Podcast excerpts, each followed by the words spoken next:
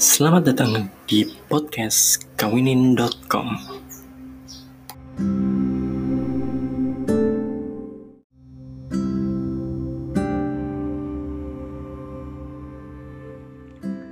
Assalamualaikum warahmatullahi wabarakatuh. Hari ini adalah hari ke-26 sehari 5 menit dan hari ini saya mau sharing mengenai adaptasi di rumah pasangan. Ya, kenapa hal ini harus uh, kita ketahui? Karena agar kita bisa uh, bersikap baik, uh, menyesuaikan diri pada rumah mertua itu, ya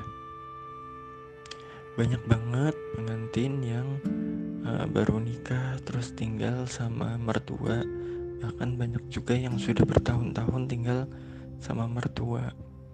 Sebenarnya nggak ada masalah dalam hal ini. Namun buat kita yang baru tinggal sama mertua ada beberapa hal yang perlu kita perhatikan untuk kita bisa menyesuaikan diri. Yang pertama adalah kita harus paham dulu bahwa kebiasaan dalam sebuah keluarga itu hadir karena uh, dasar pemikiran dari orang tua. Jadi kalau misalnya uh, keluarganya pasangan kita tuh sering kumpul, sedangkan keluarga kita nih jarang jarang kumpul gitu. Nah keluarga besar pasangan nih sering kumpul, ya mungkin karena orang tua mereka itu uh, kakek nenek pasangan kita mengajarkan untuk selalu kumpul misalnya karena untuk menjaga tali silaturahmi misalnya seperti itu jadi kita harus membiasakan apa pun eh, kebiasaan-kebiasaan yang ada di rumah mertua kita. Ya kebiasaan apa pun kita harus pahami dulu. Kita harus pelajarin apa kebiasaannya bagaimana sifat-sifat setiap karakter yang ada di dalamnya. Entah itu uh, orang tua pasangan kita atau mertua kita, ipar-ipar kita, kita harus tahu dulu uh, bagaimana mereka bersikap di rumah, apa yang mereka lakukan. Uh, kita harus membiasakan diri dengan itu dulu. Jangan pernah komplain tentang apa yang dilakukan sama keluarga dari pasangan kita, ya. Kalau misalnya ada sesuatu yang mengganjal hati kita, kita bisa ngobrol sama pasangan kita. Tapi jangan uh, apa tanya yang menyinggung. Tanyakan dengan santun, tanyakan dengan baik. Kenapa? Karena pasangan kita adalah bagian dari keluarga itu. Dia tidak terlepas dari kebiasaan-kebiasaan yang memang dilakukan sama keluarganya. Jadi lah, tanyakan dengan baik.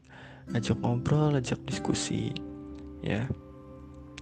Berikutnya, uh, kita harus ikut membantu pekerjaan rumah mau kita kerja mau kita nggak kerja kita harus bantu tapi uh, kita tuh bantu dengan inisiatif kita. Nggak usah tanya dulu misalnya pagi-pagi nih udah bangun uh, terus kita nyapu atau ngapain apa pun gitu. Intinya kita ngebantu beres-beres ngebantu apa pun yang dilakukan sama mertua kita sama ipar-ipar kita gitu. Ini baik laki-laki maupun perempuan ya misalnya perempuan bisa bantu-bantu mertuanya beberes rumah gitu. Entah nyiapin sarapan atau segala macamnya bisa bantu.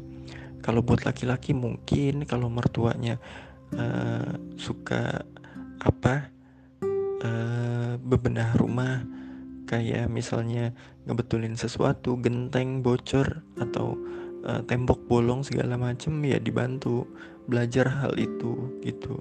Kita harus paham juga uh, terus ya kita juga harus uh, punya kegiatan yang rutin di rumah tuh yang yang ngebantu. Misalnya masak atau beres-beres atau nyuci kendaraan. Kalau nyuci kendaraan selain nyuci kendaraan kita kendaraan mertua kita juga dicuci atau apa pun itu kita lakukan. Gitu. Berikutnya banyak ngobrol sama mertua juga ngobrol hal apa pun uh, kita harus tahu juga mertua tuh suka ngobrolin apa sukanya ngebahas apa apa yang dia paham kita jangan ngobrol seolah kita yang lebih tahu tapi kita ngobrol untuk belajar gitu. Nah kita diskusi pelan-pelan aja gitu. Oh gitu. Oh iya gitu. Jadi jangan jangan banyak menggurui gitu. Karena mereka lebih tahu kecuali mereka tanya ini juga kan akan bergantung banget sama si sifatnya mereka gitu. Jadi kalau memang orangnya keras mertua kita keras ya kita harus lembut gitu. Kalau orang tua apa mertua kita lembut ya kita tetap harus lembut. Intinya kita harus tetap santun sama uh, mereka karena mereka ya adalah orang tua kita juga. Sama ipar pun begitu. Uh, gini kecanggungannya adalah kalau kita ngobrol sama ipar mungkin ngobrol sama mertua tuh lebih gampang dibanding ngobrol sama ipar. Apalagi kalau iparnya lebih tua kalau misalnya lebih muda kan bisa bisa ngobrol gitu. Tapi kalau lebih tua itu biasanya mungkin agak susah. Nah cuma kalau misalnya ipar ini udah mulai ngajak ngobrol duluan ya kita ngobrol balik apa yang perlu diobrolin. Kita mulai berusaha untuk mencairkan suasana juga gitu jadi kita uh, harus harus ikut dengan budaya mereka uh, tapi kalau ada hal-hal yang nggak cocok sama kita jangan kita tentang. Kita cukup cukup nggak ikutin gitu. Kita cukup ngobrol sama pasangan kita. Aku nggak bisa nih kalau kayak gini. Aku uh, bingung kalau kayak gini gitu. Atau aku nggak terbiasa kalau melakukan ini tapi kalau misalnya kebiasaan itu baik ya ikuti lakukan. Tapi kalau kebiasaan itu menurut kalian kurang baik udah cukup nggak perlu dilakukan gitu.